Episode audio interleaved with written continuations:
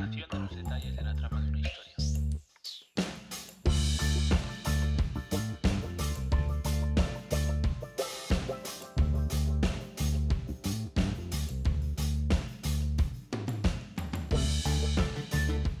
Bienvenida, bienvenido a Spoiler, un podcast alejado del postureo que hay en el mundo startup, en el que quiero contarte mi realidad detrás de emprender proyectos desde cero, sin adornos. Si crees que esto va contigo, no te lo pierdas.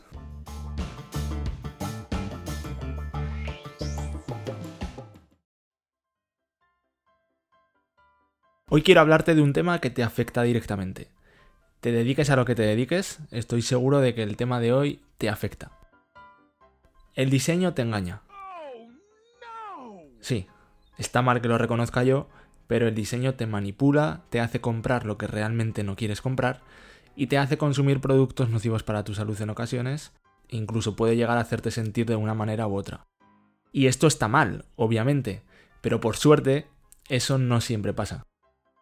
El otro día pregunté en mis redes sociales si había algún tema en especial del que os gustaría que os hablas en el podcast, y el amigo Mario propuso uno que creo que tiene mucha amiga y puede generar cierto debate. Así que como aquí estamos para debatir y aprender, pues vamos a ello. La realidad es que el diseño tiene un impacto importante en la sociedad, y este impacto puede ser aprovechado para bien o para mal. El diseño debe ser honesto, pero en muchas ocasiones es deshonesto por más que nos pese, así que de honestidad, ética y valores en el diseño es de lo que quiero hablarte hoy. Empecemos por el principio. ¿Cuál es el propósito principal del diseño? En mi opinión debe ser solucionar problemas o necesidades del usuario. Como ya te comentaba en el primer episodio del podcast, Dieter Rams en uno de sus 10 mandamientos decía que el buen diseño ha de ser honesto. Él decía que el diseño no hace que un producto sea más innovador, valioso o poderoso de lo que realmente es. No intenta manipular al consumidor con promesas que no se pueden cumplir. Este famoso discurso de poner al usuario en el centro, que así debe ser, nos lleva a una obsesión por conocer a fondo al usuario cada vez más. Sin embargo, el conocer mucho al usuario nos puede hacer caer en la tentación de manipular su comportamiento atendiendo solo a intereses comerciales. Porque claro, de la otra parte de la cuerda está tirando otro factor que también afecta en el diseño, que es la rentabilidad. El diseño ha de ser rentable al menos en la mayoría de las ocasiones. Por supuesto, siempre hay fines sociales o benéficos en los que no se busca la rentabilidad. Para no caer en estas tentaciones debemos evitar lo que Harry Bricknell llama patrones oscuros, que son una serie de patrones que se siguen sobre todo en diseño de interfaz, web y producto digital, que emplean los datos junto con algunos principios de la psicología para intentar que los usuarios lleven a cabo acciones que no tenían intención de hacer. ¿Con qué objetivo? Pues puramente comercial. Harry hizo una web llamada darkpatterns.org en la que explica a los usuarios los diferentes patrones oscuros con el objetivo de que puedan identificarlos y así evitar ser engañados. Por poner un ejemplo de ellos, que seguro que te ha pasado, es el de la continuidad forzada, donde te ofrecen probar un servicio de forma gratuita, pero te obligan a introducir tu tarjeta de crédito de manera que cuando el periodo gratuito finalice, te lo empezarán a cobrar sin previo aviso. Pues como este ejemplo hay muchos otros, pero como creo que no es cuestión de enumerarlos aquí, podéis verlos en su web. Está un poco anticuada, la verdad, pero creo que los conceptos eh, son eh, anticuada visualmente, pero creo que los conceptos todavía son válidos y es interesante. Entonces, la pregunta es, ¿es necesario no ser honesto para vender más y hacer un producto rentable? Pues por supuesto que no. Si aportas un valor y le resuelves un problema real al usuario a un precio justo, pues por supuesto vas a vender. E incluso puedes llegar a vender mucho y enriquecerte de una forma honesta. Pero ¿puede el diseñador, aun sabiendo que el producto aporta un valor real al usuario, ser deshonesto en el diseño de una gráfica publicitaria o producto digital como una web o aplicación?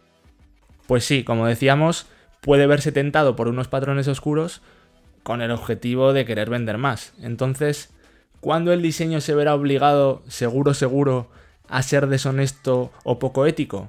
Pues obviamente cuando el producto no resuelva un problema o no satisfaga una necesidad real del usuario.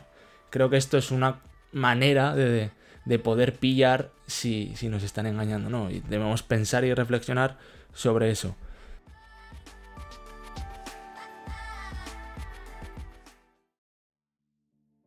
Vamos a verlo con una serie de ejemplos para entenderlo de forma más clara.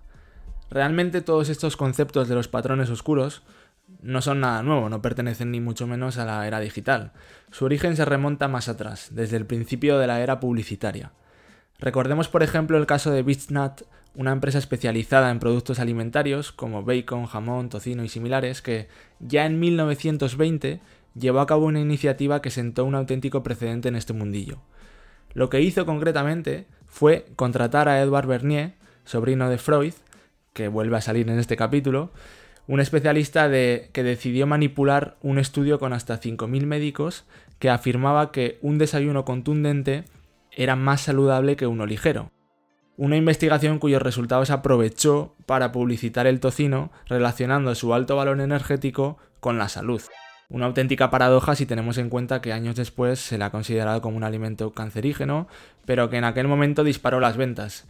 El éxito asimismo fue más allá porque actualmente el 70% del tocino que se consume en Estados Unidos se come en el desayuno. En la posguerra ya en Estados Unidos hubo un excedente de algunos productos y Edward Bernier fue contratado por el gobierno para dar salida a estos productos. Edward, influido por su tío Freud, estaba convencido del poder del psicoanálisis para manipular a la sociedad comercialmente. Vamos, que el tipo era un fenómeno, porque otro de sus logros también fue introducir el zumo natural como saludable en los desayunos. También por un excedente que hubo de, naranjas y que, y que había que darle salida en aquel momento.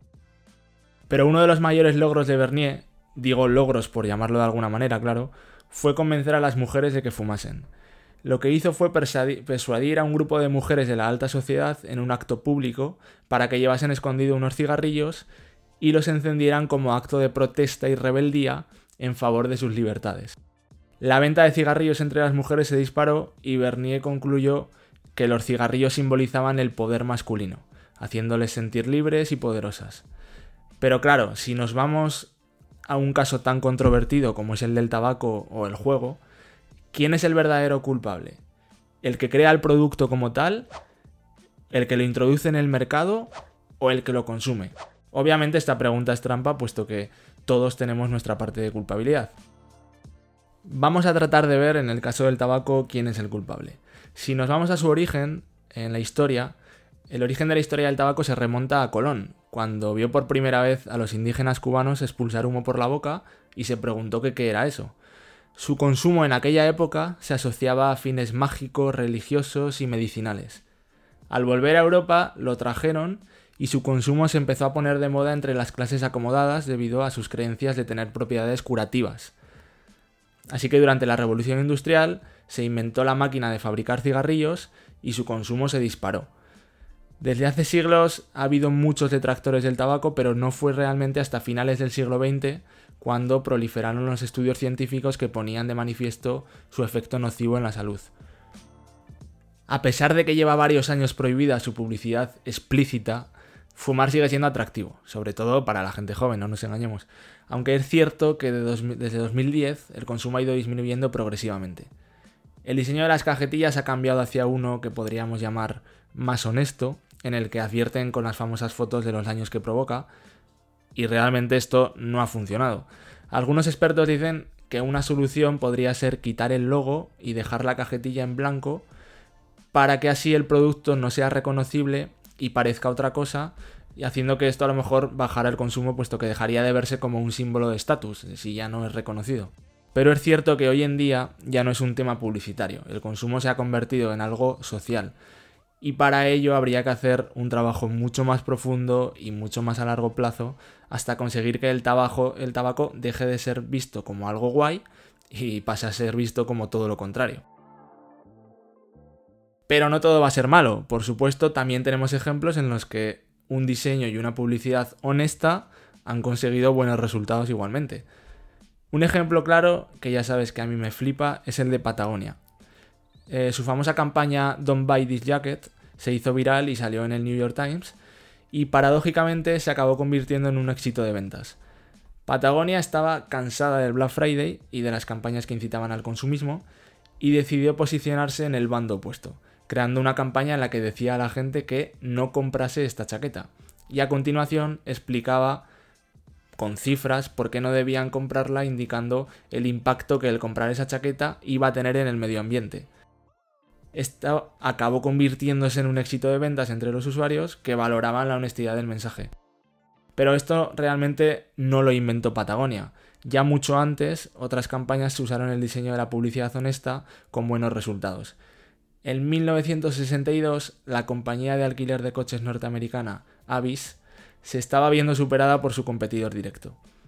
Ellos no, solo lo admitieron, sino que lo anunciaron con una campaña que decía, cuando solo eres el número 2, te esfuerzas más. Y esto acabaron convirtiéndolo en una de las campañas más exitosas de la época. Como reflexión final, me parece interesante contarte un caso que vi en Instagram de Santiago Cosme, que por cierto es un crack de la publicidad y os recomiendo seguirlo. Y este caso era sobre. era bastante reciente, sobre una compañía. bueno, reciente, de 2014. Sobre una compañía que, ojo al dato, ganó 180 mil dólares vendiendo literalmente mierda. Sí, de locos. El caso es que la compañía Cards Against Humanity, también cansada de la locura del Black Friday, decidieron vender unas cajas de mierda como protesta. Cada caja salió a la venta a 6 dólares y acabaron vendiendo 30.000 unidades. Eso sí, se curraron un packaging buscando unas cajas de similar calidad a las que usa Apple, eh, con, un con el mismo proveedor, y buscaron un proveedor que les proporcionó la mierda. Los usuarios, claro, la curiosidad mató al gato, decimos, ¿no? Entonces la gente compró las cajas y realmente después se sorprendieron al ver que efectivamente contenían mierda. Pero la historia no acaba aquí, ya que hubo gente que aprovechó la viralidad de la campaña para revender la mierda en eBay a 30 dólares. Obviamente, al final, los beneficios de esta campaña fueron destinados a una ONG.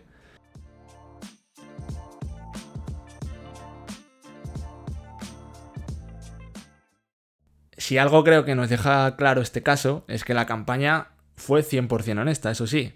Otra cosa es que la gente no terminó de creerse que realmente fuera a ver mierda pero creo que pone de manifiesto que los comportamientos de compra de la sociedad no siempre son tan ejemplares como creemos, ni están dictados por fines tan buenos y tan éticos para el planeta y la sociedad como nosotros creemos.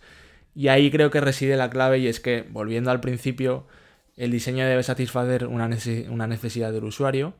Lo que pasa es que cada uno tenemos unas necesidades y esa necesidad no siempre querrá decir que sea lo mejor para nosotros ni para el mundo. Al igual que hay diseñadores y empresas con buena ética o mala ética, hay consumidores con mala ética y buena ética. En el caso del tabaco, aunque sigue habiendo mucha publicidad encubierta, no nos vamos a engañar, vemos como dar esos mensajes tan impactantes en las cajetillas realmente no causa ningún efecto. Aunque por supuesto creo que hay un tema, hay temas como el del tabaco o el juego que son muy delicados y por supuesto deben ser estrictamente regulados para que no se pueda hacer publicidad que fomente su consumo. Pero como en todo, la última palabra siempre la tendrá el comprador, así que lo mejor es tratar de informarse bien de las cosas para poder tomar las decisiones conscientes y las mejores decisiones posibles. Porque ¿puede el diseño cambiar la sociedad? Pues por supuesto que no. Por sí solo, no. ¿Qué más quisiera yo? En lo que sí debe trabajar el diseño, creo, es en combinar nuestras herramientas con los mejores pensamientos de la humanidad para tratar de juntos crear una sociedad en la que estemos orgullosos de haber diseñado. Y hasta aquí es todo, nada más. Espero que te haya gustado el episodio de hoy. Si es que sí, pues suscríbete si aún no lo has hecho en la plataforma que lo escuches, anda, que es gratis. Y si es que no, pues no lo hagas. Y tanto si es que sí como si es que no, pues te agradecería si me dejas un comentario, así yo me entero. Ya sabes que en mi web ignacioverges.com tienes las notas ampliadas del capítulo con los enlaces interesantes de información que voy recopilando y mencionando en el capítulo. Y si no quieres estar pendiente, pues te puedes suscribir ahí a la newsletter y así yo te aviso de los futuros episodios. Y esto es todo, nada más. Mil gracias siempre por escucharme y nos vemos pronto.